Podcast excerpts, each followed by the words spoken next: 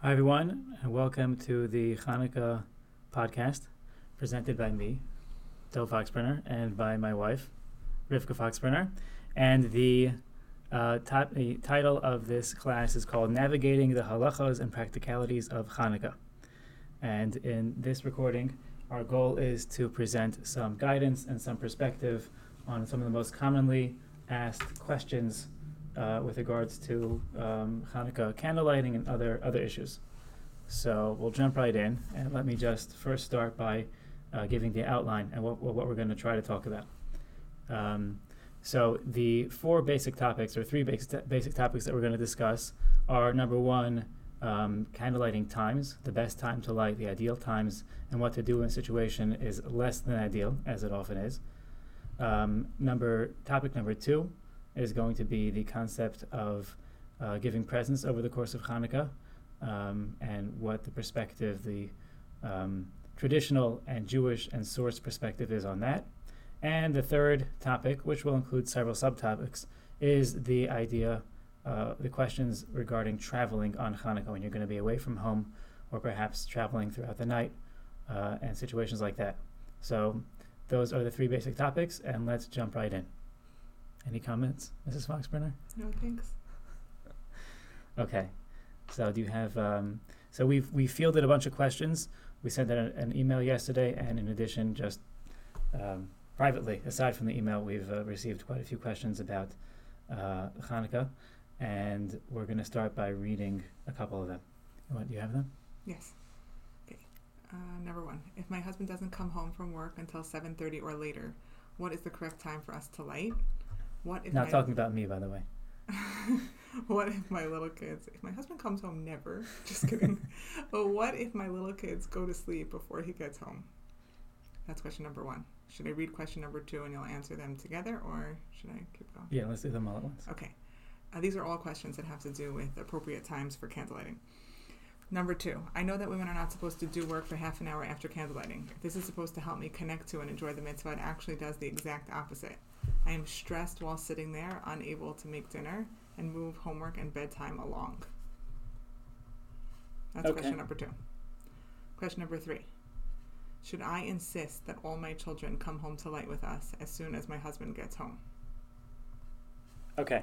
So these are three questions within the realm of when it is best to light Hanukkah candles. So, what I want to do is present the general halachic background, um, and um, and then we'll get to the specifics. And uh, if you have anything to add, I'm sure you will. Um, so here we go. Uh, when it comes to candle lighting, there is a lot of confusion, and it's actually a very interesting sugi when you get into the original sources, but we won't do that too extensively. Um, let's talk about the ideal time to begin lighting Hanukkah candles and how far that extends. Right now, in other words, I'm just talking about the ideal time, not the possible times. Um, just to get that out of the way, the earliest possible time that one can light Hanukkah candles in cases of need is a time called Plag HaMincha, which is an hour and a quarter before the end of the day, before it says. Uh, practically here in Atlanta, next week, it, meaning Hanukkah, it's going to be at about 4.30. So that's the earliest possible time to light candles, but that's only done in extenuating circumstances. Um, so that's the earliest possible time. Now let's talk about the ideal time. So the Gemara talks about lighting Hanukkah candles from sunset, mishatishka hachama, ad shetichla haregel min hashuk. From the time of sunset until uh, literally the foot traffic leaves the marketplace. So, how do we define these times? So, let's start with sunset. There are no fewer than three shitos, three um, interpretations, understandings of uh, what Mishatishka Achama means, what sunset means. There is uh, there's sunset as we know it, which we call Shkia, which uh, is going to be about 5:30, and then there's Tseis, which is nightfall, um, which is about 6:10, and then there's something else called Shkia Shnia, um, these are the main uh, the main opinions as to when that time is. So, in addition to those that range, meaning between Shkia and Seis, practically between 5:30 and 6:10, uh, there are also other poskim and achronim who offer other opinions. Um, for example, um, Rav Moshe Feinstein held that one should light 20 minutes after Shkia, and the Chazon Ish held that one should light 10 minutes after Shkia, which would mean 550 and 540 respectively. And that is governed by several halachic um, uh, reasons, one of them being that you want to make sure to light at a time that is readily apparent. Shraga Mayahani, which is a concept that when there's a bright light outside, you can't see another light in front of it. So um, these are some of the basic um, outlines of, of shitas of opinions in when to when to light, when to start lighting.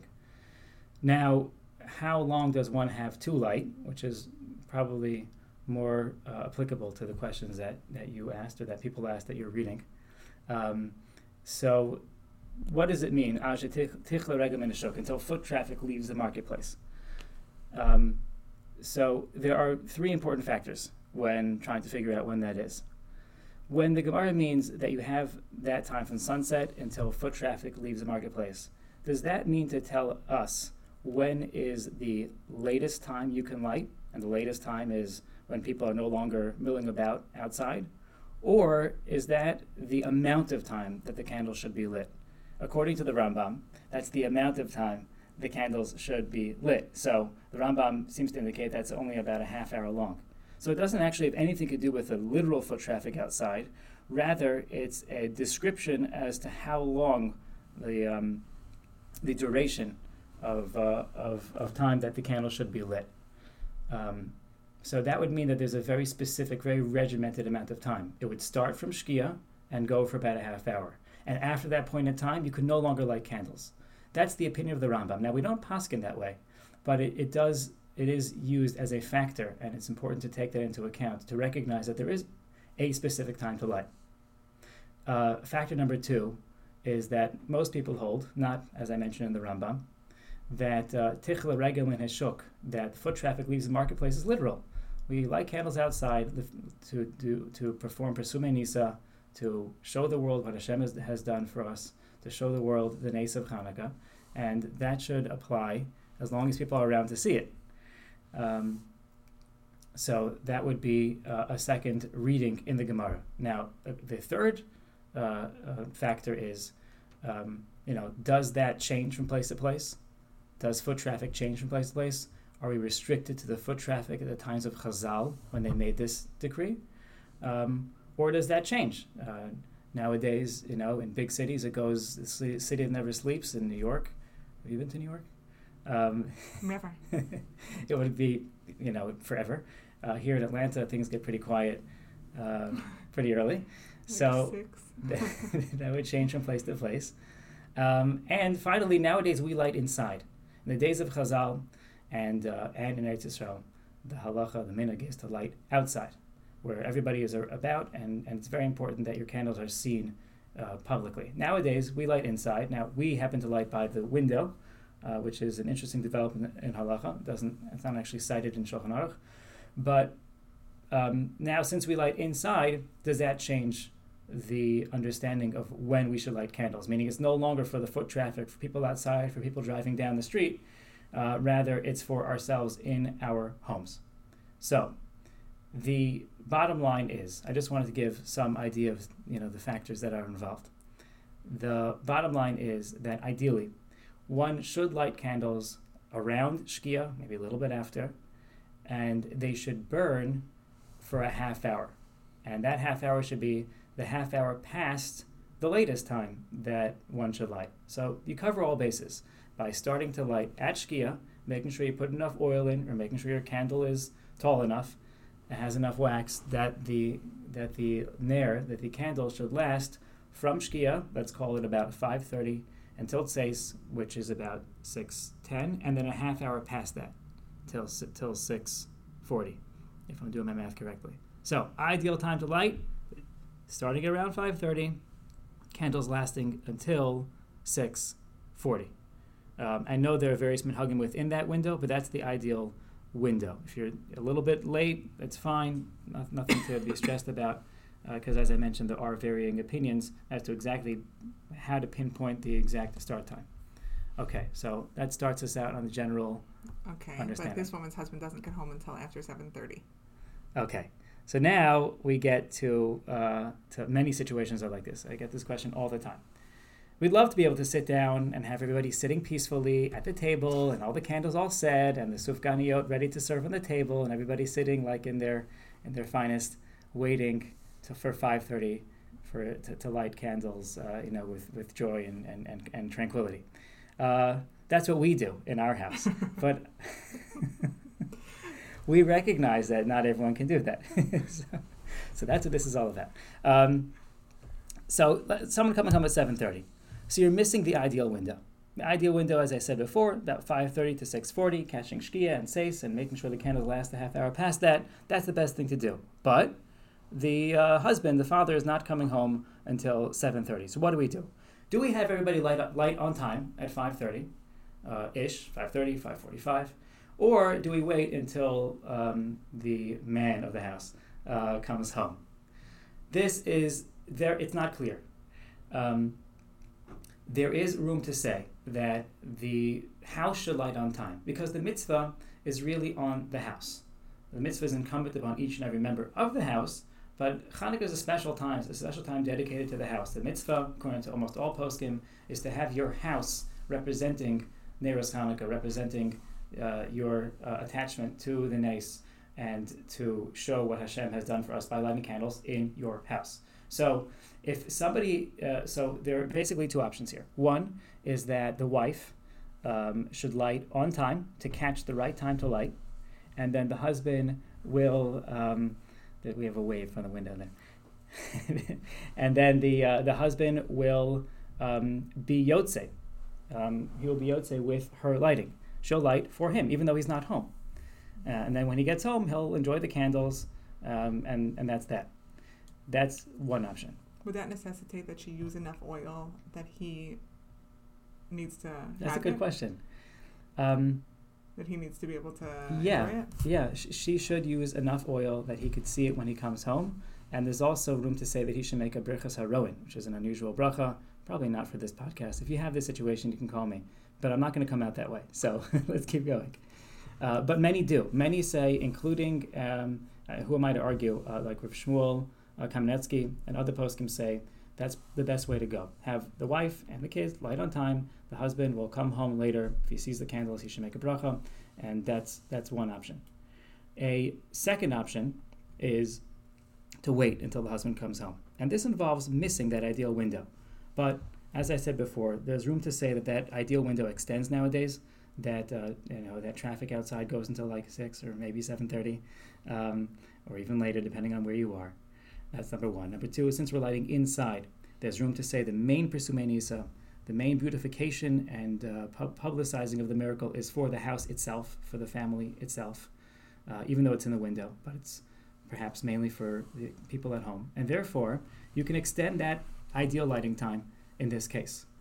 Um, uh, so that's usually what I tell people. If you have specific circumstance, you should contact me and we can talk through it. But I think the best option is to wait for husband to come home um, and to light later with the whole family together.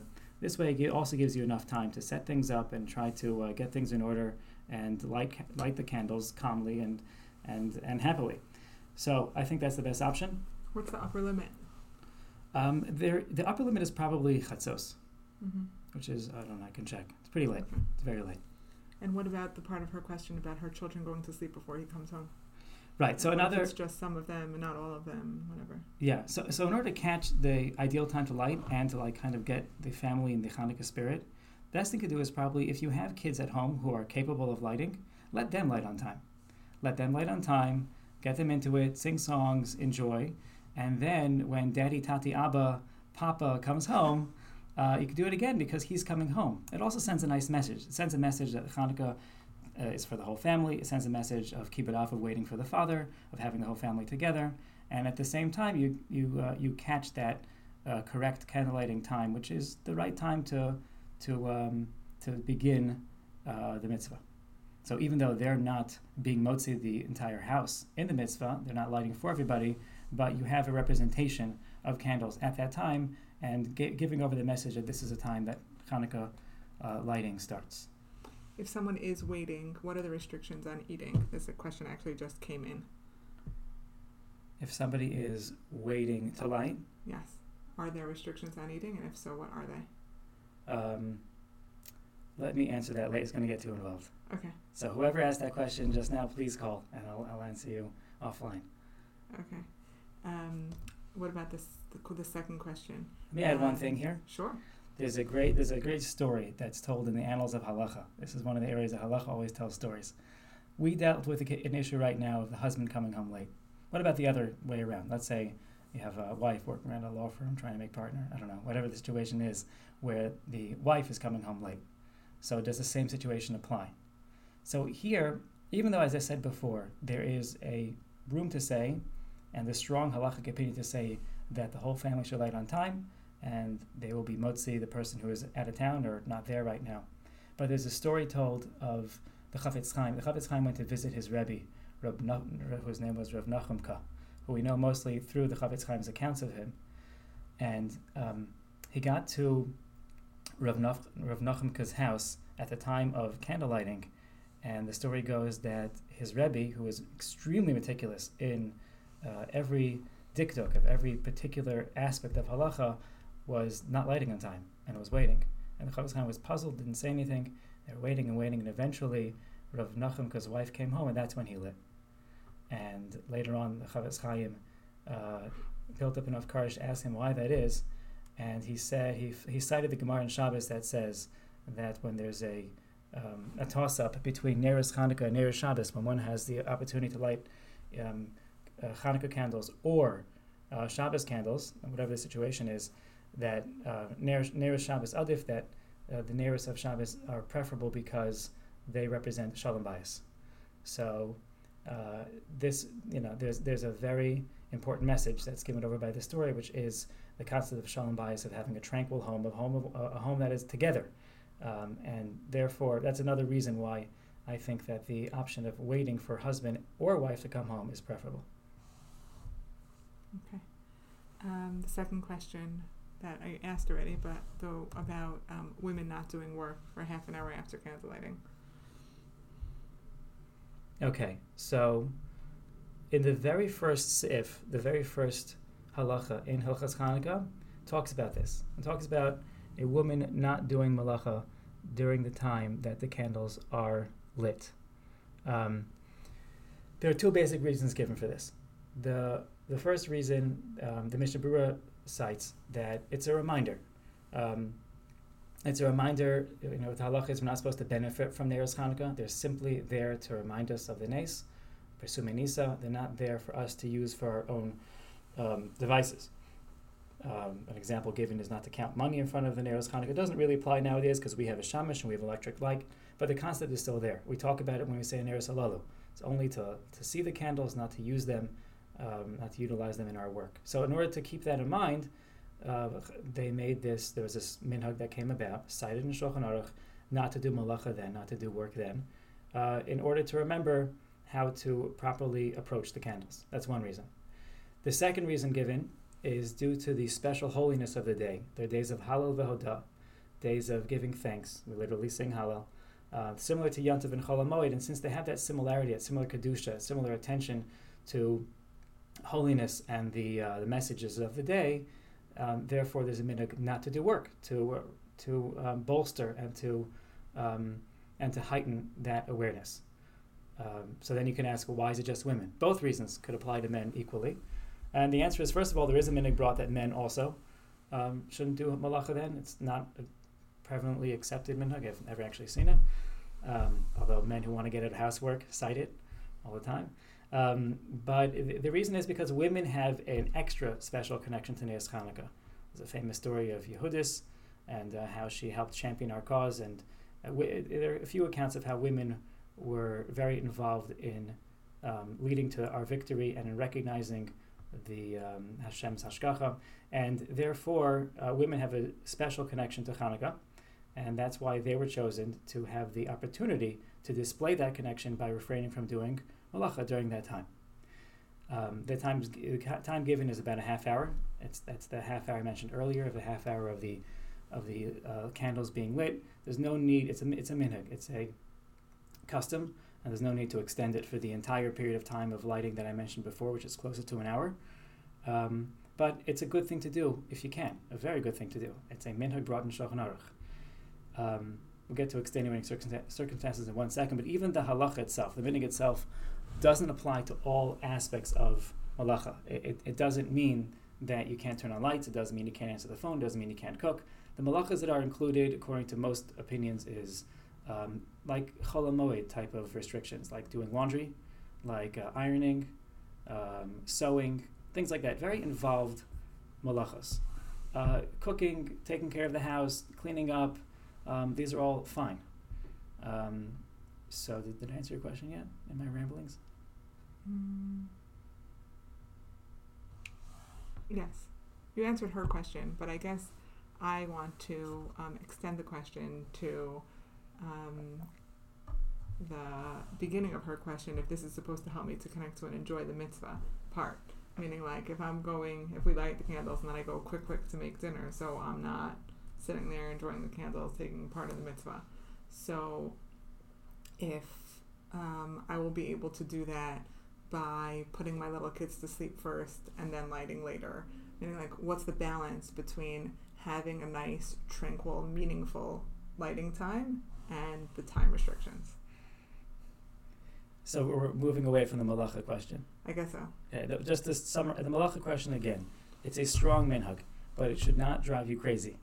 Um, and the idea of the minhag is not just the perfunctory action of refraining from malacha. The point of the minhag is to have a connection to the hadlakas neros. So if you're going crazy and upset and stewing because you feel like you're restricted and can't do things and the kids are all over the place and you just then then that's then there's something missing. There's something missing in keeping that minhag. Um, uh, and it's not a strict, um, you know, if okay, with for specifics, you know, see me in de- uh, uh, uh, see me privately. I don't want to get into detail here, but I just wanted to give over that message. Now, it, to get back to the most your recent question, which is, um, should we delay? We talked about the ideal time for lighting. Can we delay lighting not because I'm waiting for my husband to come home or waiting for my wife to come home, but because the kids are hyper and they're not ready right now? Mm-hmm. So should I delay? So the answer is, as I said before, there is room, there is wiggle room. However, there's also the ikar halacha. There's the the way of do of performing the mitzvah in the ideal way. Hanukkah is all about performing things in the ideal way, hiddur mitzvah, doing it in the best way possible. So, um, I'm going to turn the question back to you. What are some practical uh, tips, or how do you approach it? Um, you know, sometimes it's not ideal. Sometimes there's a kid, there's a child who's crying. Sometimes there are lots of kids who are crying. so, how, how do we deal with this? How do you prepare for it? So, I think sometimes um, the best thing to do is take a step back because sometimes we have an image in our head of what things are supposed to be like. And when something doesn't fit that exact image, we kind of don't know how to react. So, like this, for example, um, we all want to give our kids this ideal, um, spiritual, family oriented, happy, um, even if it's just a half hour, but that time where we're doing a mitzvah and, um, you know, celebrating Hanukkah. Um, and when it doesn't work out like that, um, we don't know how to react. So I don't think that there's a specific rule in terms of what to change, but it's more a matter of perspective meaning um, the question is what values are we giving over? Sometimes we need to do things that are inconvenient, but if they show commitment to halacha and we do them with a smile, we're teaching something to our children. Now, that doesn't mean that we, as you said, need to light at the optimum time without taking anything else into account. Um, in this case, there are situations in which there is room to change within parameters. But um, if we, like, but when we have to, we shouldn't feel that we're compromising our children because we are demonstrating something for them. And even if right now they're having a tantrum, they usually actually look back on the situation positively if we're calm and we're enjoying the experience and we go into it thinking to our, like you know with that attitude of okay so we're lighting Hanukkah candles now because that's the time to do it and um, and okay, so one of the kids is a little bit upset. That's okay. And I'm not saying there are situations in which I, you know, we could delay at least, you know, like for you know 10 minutes or whatever it is but um, even when we decide not to um, it usually the impact that's felt on the children is from our attitude to the situation and when we feel positive about it and um, we demonstrate that we are calm and happy about the situation so um, it's true right this second they're not having the most uplifting, amazing spiritual Hanukkah experience, but they are. They're learning something, and they will take that away from it. Um, the other thing is um, planning in advance. Um, we will get to Hanukkah presents later, but um, this is an overall Yontif point that unfortunately many of you have heard me make many, many times. But um, if we took a few minutes, we spend so much time cooking and preparing and cleaning for Yontif. If we took a few minutes to think to ourselves, what would make this more enjoyable and appealing to my children, then um, I think that would solve a lot of issues, not all of them. And what I mean by that is, is that different children enjoy different things, and we'll get to presents later. I'm not talking about presents. I'm talking about preparing something so that the children are engaged at the time of Hanukkah candles. So if we have to give make easier dinners that week in order to be able to give our children some finger food before we light Hanukkah candles so that everyone can sit down and enjoy. Or if we need to make crockpot dinners that week or Instapot. sorry, I'm dated. And um, or if, you know, just preparing in that sense or if we have children who we know are incapable of sitting, right? But there's something that they enjoy doing, whether it's coloring or playing a game or whatever it is. And Hanukkah is the one time that we sit down and we play this game that we all like. It's such a positive association with Hanukkah. It's such an easy thing to do, and they're so happy to do it and to sit down and to, you know, and all of a sudden, instead of just rushing into Hanukkah candles and then everyone crying and whatever, so either plan in advance or take five minutes before, and it's a totally different experience. Um, and that is an overall Yontif point, but I find that it applies very much to Hanukkah. I know as um, excellent points. Thank you. I know as as the uh, I know one thing that I do personally is I try to uh, take s- some time over the point of the day to think of a story or to think of a, um, a question, a, a, a, prodding question that I can ask to the whole family. It takes just a, a minute of a consciousness to think, oh, we're going to light candles tonight, and we should have something there that's engaging, something there that draws people, that draws the family in. It doesn't have to be crazy or or like significant or a wild story. Any small thing, an observation that you have, a question that you have, the classic question is why you know why are why is the Hanukkah eight days, not seven? Anything. It doesn't have to be. Uh, um, it doesn't have to be phenomenal, and you don't have to be an entertainer. Like it's such an important point, and it can last just a few minutes, but it really centers. I think it really centers the whole uh, the whole scene, and it allows for an opportunity for interaction, which is very special. Go okay. presents. Let's go into presents. Okay. There's a lot more to say about this, but I guess people are gonna have to wait till next year. Yes, they will. Okay. okay. What's the next question? Okay. Um, how do you handle gift giving if you don't want your kids to get a lot or really any presents on Hanukkah, but grandparents love to send mon- multiple, in parentheses, lots of presents, even when asked politely to tone down gift giving? How do you impart the lesson that Hanukkah is not about the presents when that is a big part of their reality? Keep going, right? Okay. Well, these are all questions about presents. Okay. Okay. What is your hashkaf on Hanukkah presents for grandparents and aunts and uncles? They shower my kid with presents, kids with presents. I'm having a hard time not feeling in competition with them. I don't want them to feel that they only get things from their grandparents and rich aunts and uncles. I want them to feel that their parents also get them things, but I see by the end of Hanukkah they are spoiled. Last year we were with my family for Hanukkah and I saw that my kids were terribly spoiled by the end. Should I avoid spending Hanukkah with my family? Yes. I'm just no. okay. Those are the questions? Yes. Okay. Uh, let me give a general background perspective on presents, and then I'll let you, you take over um, on, on some of the specifics there about the aunts and uncles. Um, so, giving presents on Hanukkah. I recently came across a letter, a, a question posed to one of my rebbeim, Rabbi Weiss, and somebody asked him, Does giving presents on Hanukkah constitute a violation of Chukos Hagoyim, which is the prohibition against um, uh, doing things that are um, that mimic or stem from um, the ways of, uh, of, of non Jewish religions? Uh, so that was but a kind of an extreme way to ask this question, uh, the, like the general attitude towards Hanukkah presents. Um, and he answered there unequivocally. He said, no, uh, the concept of chukas hagoyim only applies to specific circumstances, customs that really have no logical sense to them. Um, and giving presents during a festive time is like a logical thing, and therefore it's permitted. As a matter of fact, he made a connection between Hanukkah and Sukkot. Um, there are some Rishonim that explain the reason why Hanukkah is eight days long is because it's based upon the length of days of our longest Yom Tif, uh, which is Sukkot, including Shmini Atzeres.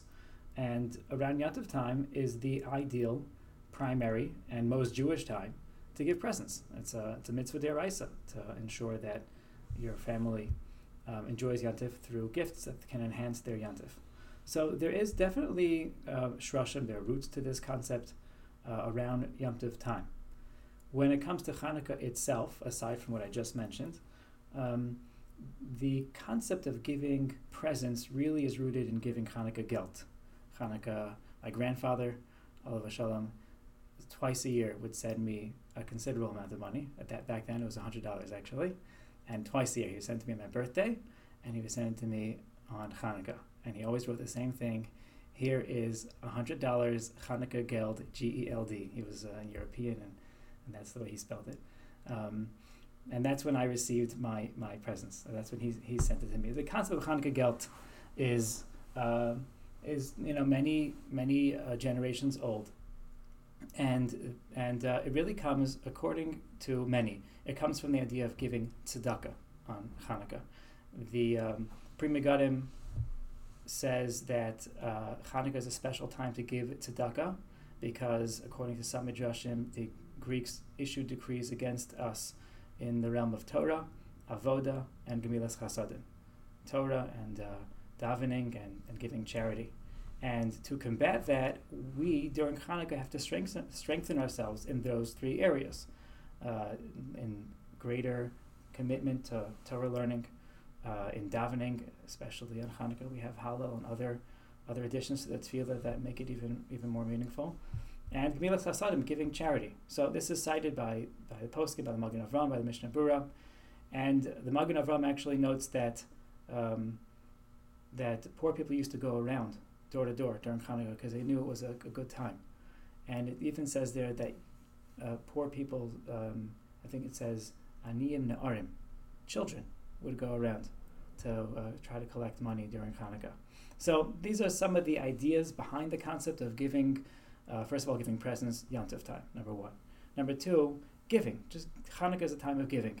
Giving tzedakah is really where it's at, and somehow that kind of morphed into the concept of giving to to uh, to children. So uh, I don't think you can say that there's anything wrong with it per se. However, what we're talking about is some of the underlying principles behind it. The concept of Pirsumei Nisa, of simcha, of happiness in the house, of giving to other people because it's charitable, um, giving because the Greek told us not to give. So that's not just a that's not just a surface act of making sure your kids have the coolest presents, because otherwise they'll fetch. That it's it's the idea of giving over the concept that now is a special time. Uh, it's a special time to, rec- to recognize Hashem's gifts to recognize that people need gifts. It's a time of giving, and therefore I'm giving you something extra. If you have the custom to give gifts, that I think would be the message behind it. If. Um, I have one other thing. This past week's parsha, I'm a rabbi, so I go back to my drushes. In, I didn't actually speak about this this week. In this past week, uh, in, in, this past week's parsha, Parshas Vayeshev, so it says that Yaakov Avinu went back um, across the um, across the Nahar and that's when he was fighting with the Saro Shel Esav. And the reason he went back, as we all know, is to get to Pachim Katanim, small jugs. The Shla says that those Pachim Katanim um, have were the were the the um, the preamble, not the preamble, the predecessor to the pachim of Hanukkah. Pachim, it's like pachim, pachim, jugs, jugs. You had the pachim ketanim of Yaakov went back for, and the pachim of that represent and that started the the, the uh, that, that was the source of the miracle of Hanukkah. What's the connection? It's just kind of a random thing. What's it has the same word and therefore it's associated. So I think there's a deeper deeper message here, um, and that is that the reason the Gemara says Yaakov Avinu went back to get these small jugs, even though they seem inconsequential, because tzaddikim, righteous people, um, chavivim alehem imonim yosim they have a appreciation for their physical um, properties even more than their, their, their physical selves. So I'm not going to get into why it's more than the physical selves, but there's this idea that tzaddikim, that righteous people, have an appreciation for the physical. It seems to be kind of counterintuitive. I think that righteous people are more spiritual in nature. They don't have any any connection to any appreciation of the physical. And the answer is that we are supposed to have a connection to the physical in that it represents a vehicle for the spiritual. We have we place immense value on the physical th- things that Hashem gives us because He gives them to us in order to devote ourselves to Him. We're supposed to look at the world as much as we can that all physical things that we have uh, should be and should aid us either directly or indirectly in service of Hashem. So I mean, it's a tall order and it's a very high level, but the idea I think is, is any, anybody can relate to. So when you're giving over something physical to your children in honor of Hanukkah, these are the messages that should be given over along with it. It's a time of Yom Tov, it's a time of giving, a time of tzedakah, and a time to appreciate every little physical thing that Hashem gives us. Okay, did I answer your question? yeah. Um, so I just want to address a few things that were contained within the question. Um, one of which was um, this feeling that um, we have to compete with other people um, because of the physical gifts that they give us. And again, I think that this is a, um, a an area in which we need to step back a little and just consider. Um, it's not uh, uh, not a chiddush, but we all know that our relationships with our children is infinitely deeper than physical gifts. Um, we know that, just sometimes we forget because when we see somebody appeal to our children and our children like them more for the next half hour, sometimes that stings a little bit. But um, you should never allow yourself to feel threatened by someone else's physical gifts. Um, and if you do, the answer really is, or even if it's something that happens on a regular basis, um, you'll never be able to compete with them physically. Even if you can, then all you're doing is lowering your relationship with your children to uh, the same the same playing ground where I'm, you know, okay, now our relationship is based on gifts. The answer really is to strengthen the actual relationship, not to fight back with presents. And most of us, and, and when, when we have, or either to work on strengthening it or to recognize how strong it already is and that our relationships with our children are strong and deep and we don't need to feel threatened by those physical things and not just not to feel threatened by them but then to ourselves to try and create that relationship based on physicality. I'm not saying never to give your children gifts of course we should but um, what you give your children on a happy festive hanukkah is a million times better than any present and even if your children you don't see that appreciation on your children's face right now they do have it. And um, what you're giving them is infinitely more. Um, the second point, in terms of being influenced, like what was the way the question was, um, how do you impart the lesson that Hanukkah is not about the presents when there's a big part of reality is that um, we really need to remind ourselves all the time that our children get, our, get, get their values from us. We worry so much about other people's influence and we should be careful in terms of who our children are influenced by 100%. But the influence of anyone else over our children is infinitesimal compared to our influence on them. So grandma makes Hanukkah about presents and spoils them. So, okay. If your Hanukkah is about something greater, then that's the Hanukkah that they'll get, even if right now they're super excited about the present that they just got. And even more than that, if they see that even though they know deep down that this is not what you want, that you're respectful to their grandparents, and that you are you you take into account the um, kindness that the grandparents are, are, are doing and the fact that they want to connect to their grandchildren and that you respect and value the relationship between them, they'll be getting a million times more than what than than whatever damage they're getting by the spoiling. And again, back to number one, no one else can spoil your children except for you. But even if they are spoiling them a little bit, you are giving a clear message that I respect and value my own parents or my own in laws. And that message is priceless. So, um, with regard to the question of even being reminded many times to tone it down, I'd stop reminding them. let them let them shower your children with gifts. Okay, so are, are there limits? Probably, and that can be dealt with on an individual basis. But overall, we should um, concentrate on our own contribution to our children's spiritual Hanukkah experience, and also um, think about how much our children are getting by our modeling our kibbud av va'em and our respect of our of their of their grandparents. Um, and um, the last thing is, um, with regard to the values that do come from you, what is Hanukkah? What is Hanukkah about for you? Worry about filling, instead of worrying about what they're getting from other people, worry about filling Hanukkah positively. Instead of taking away the negative, let's fill up the positive. Um, what do you want to fill it with? What are the messages that you want your children to get? Or what is the experience that you want your children to have? If you concentrate on that, then whatever they're getting from other people will be really, truly negligible. That connects to another point that I want to make later, but first let's You want to make it now? Okay, okay. So I, I think that brings us to another point, which is people might stop listening. okay. I hear, um, which is that we have busy lives, and most of us are not sitting and reading a Sefer on Hanukkah for you know Shloshim Yom before the Chag. Um, but if we want our kids to have an approach to Hanukkah that isn't, I only read some questions. A huge portion of the questions that I got were, how do I make Hanukkah about something more than donuts and latkes and presents? And if we want our kids to have a pro- approach to Hanukkah that isn't about donuts and latkes and presents, then we have to have an approach to Hanukkah that isn't donuts and latkes and presents. And that doesn't mean that we have to, at this stage of our, at whatever, at, at a busy stage of our lives, immerse ourselves in, you know, the Sforim HaKadoshim for, you know, hours a day, although that would be fantastic. It means that there has to be something that we have in mind too. And I'm talking minimal, one idea.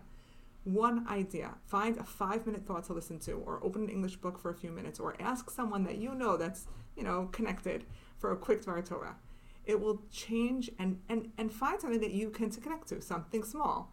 It will I'm not telling you to give it over to your kids, but just the fact that you have it and you are going into Hanukkah with that perspective will change your Hanukkah and it will change your children's perspective also.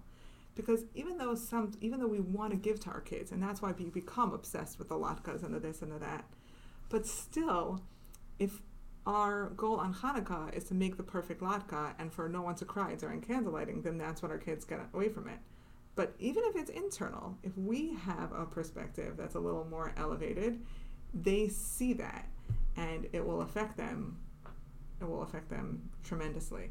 Um, and I think that's a it's, it's an important perspective, especially it, on every Yantif, but I find even more than when it comes to Hanukkah, because on Hanukkah we're not forced to have the meals and sit down and make our lives totally different, you know, and, and refrain from malacha for the entire day. Uh, we're not forced to do that, and therefore our regular lives can keep going. And um, Hanukkah tends to become kind of like, um, you know, kitschy, like about the, the you know the donuts and the latkes. And um, you know, if if donuts and latkes don't work for your kids for whatever reason, and don't do them, it's fine. That's not a mitzvah. The point is to infuse Hanukkah with what we want. So if we have that perspective, oh, you know, like maybe I don't have to have this or that or whatever. So your children will also have that perspective. Okay. Good? Good. Traveling? Excellent. Traveling. Yeah. Um, have time. Sorry for the delay, everybody. Go, let's keep going. I, I don't have a lot to say about traveling because it's more halachic. Okay. Okay, last category. Um, okay. Last category, bunch of questions. Uh, I'll just read one text. Um, you know who you are. The third night of Hanukkah will find the, my family in a hotel near Virginia Beach. What do we do about lighting menorahs? Okay. And what about the the woman who's traveling herself? Oh, and there's another question here. This was this was on the I Mm. have it. Um, if I am a married woman traveling by myself in the middle of Hanukkah, do I light my own candles in my destination?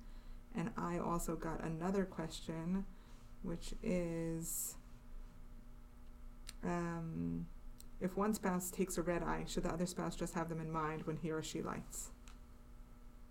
okay. Oh, okay. One, sorry, one more. Meaning, um, the question is that the one spouse is missing the. One spouse is just, I think, missing the Zman completely. And um, if someone is lighting and then will be going out of town that night, so they won't be sleeping where they light, is that a problem? And if, what if um, you're in a hotel and there are laws about Okay, that's good. Yeah, very um, about lighting candles, That's the same as the first cetera, and question of- smoke. A hotel in Okay. Virginia Beach. Okay. Okay. Um, so let me just give the general, and then we'll get to the specific.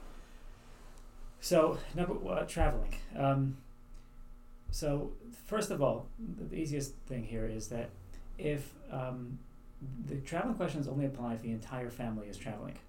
If there's a, a member of the family at home, then that person lights candles at home, and he covers the rest. He or she covers the rest of the family. Um, if the family member who's traveling doesn't want to be covered, that's another question we'll get to soon. But that's number one. So the question about the the the spouse on the red eye. So the answer is yes. Then um, the spouse who's at home should light, and um, and that will cover the person who is who is traveling. There's a question in the postscript: What if they're in different time zones? Uh, that gets interesting, and uh, I guess contact me directly about that. Depends on the situation. Um, uh, very often, even across time zones, it works. You are connected to and represented by your home throughout Hanukkah. Uh, so that gets into the second step here, which is that according to most poskim, um, you need a house. Ner ish u'beiso.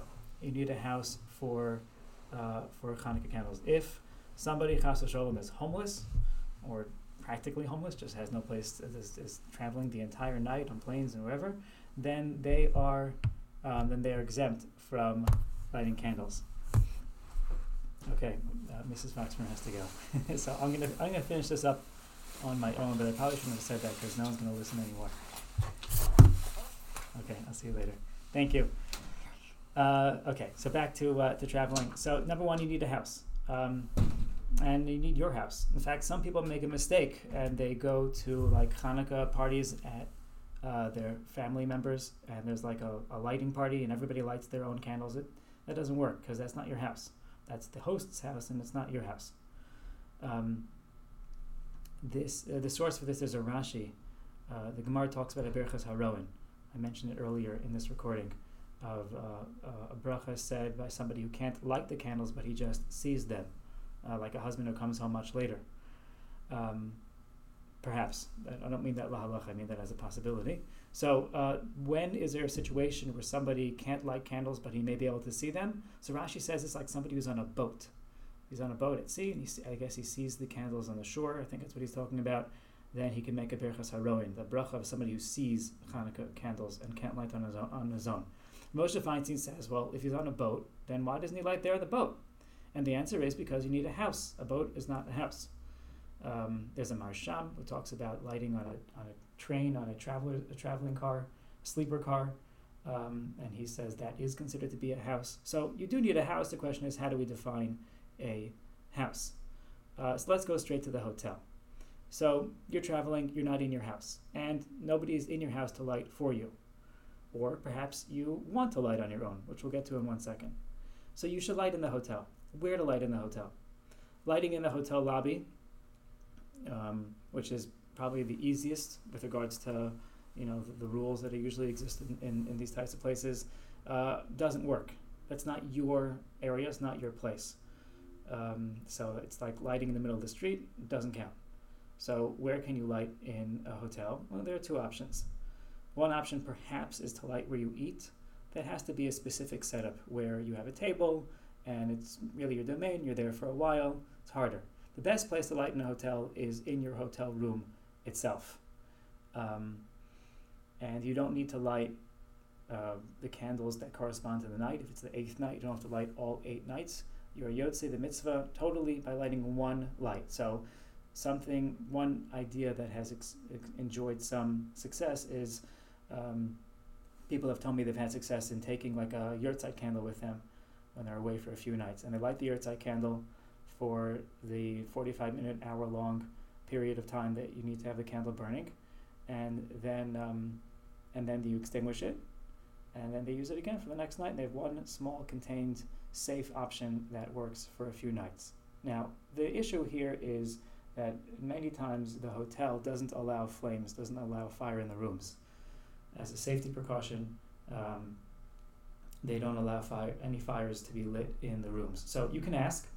Uh, people have had success in asking hotel management for a dispensation for Hanukkah, and they show them the yahrzeit candle and show them what it is, and that they're going to be watching it the entire time, and they receive a dispensation. That's the best option. It gets sticky if the hotel really doesn't allow it. Shlomo Zalman Auerbach held that that might be a mitzvah haba ba'avera, a mitzvah that comes at the expense of or at the same time as an avera that's being committed, which is kind of um, you're abrogating your rental contract, which is essentially what you you sign, uh, what what happens when you rent a hotel room, and one of the conditions of your being allowed to be there legally is that you follow the rules.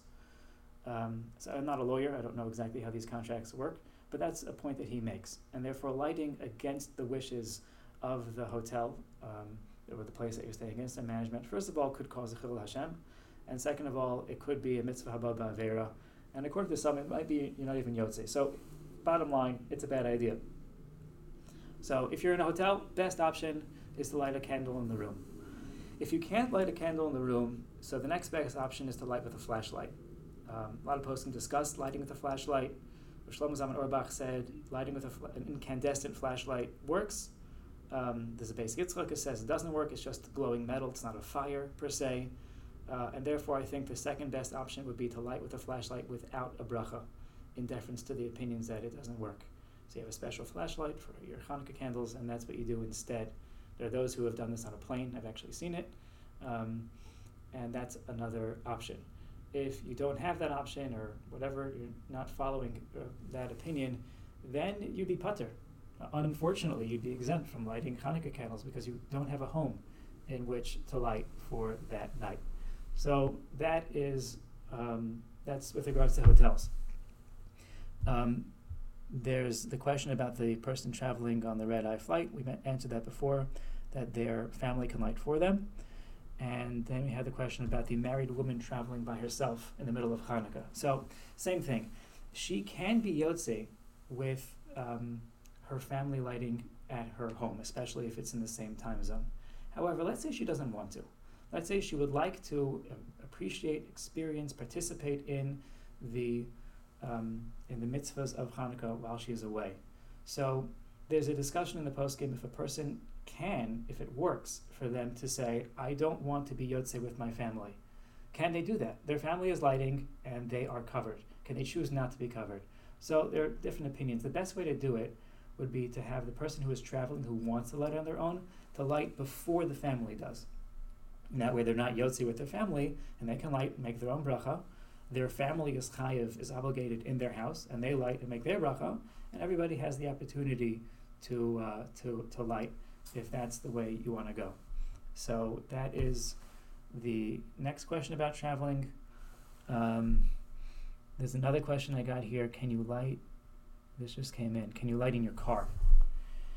Uh, not clear. Um, I seem to recall there's a Nitei Gavriel who says that if your car is the right size of a halachic house, which is 10 tfachim by 4 amos, 10 hand breadths by 4 um, by 4 cubits by 4 amos, which would be kind of uh, about 3 feet by 6 feet. So then maybe you can call that a house. We, um, many people make fun of, have a rather large car. so we could consider our house, our car a house perhaps. I don't know if to measure your, your car. But that's that's one opinion. There are others who say uh, car is simply not a house, um, and it, it doesn't work. Uh, so if you have this particular shaila, uh, this question, so please call me and we can talk it through. Lighting at a restaurant or a rest stop is really not a good option because again, it's not your place, it's not your house. There's no kvias, there's no permanence there, and therefore it's pref- preferable to find another option. So without my wife here to continue guiding the questions, I'm going to wrap things up. Um, thank you all for listening. Please, please feel free to reach out to me or my wife with any follow-up questions. Um, also, let, let us know if this is a venue, if this is a type of offering that works well. Our thinking was that by giving a recording that contains the, this type of material, uh, we can reach you wherever you are. You can listen at your own time rather than making a shiur in person. Um, we can filter in questions and answer them in this venue. So please let me know if this works, and we can continue doing so for future Yom Tovim and future opportunities. Have a wonderful, lichtige, light-filled holiday, both in Gashmias and in Ruchnias, both in a physical and spiritual realm. And uh, thank you for listening.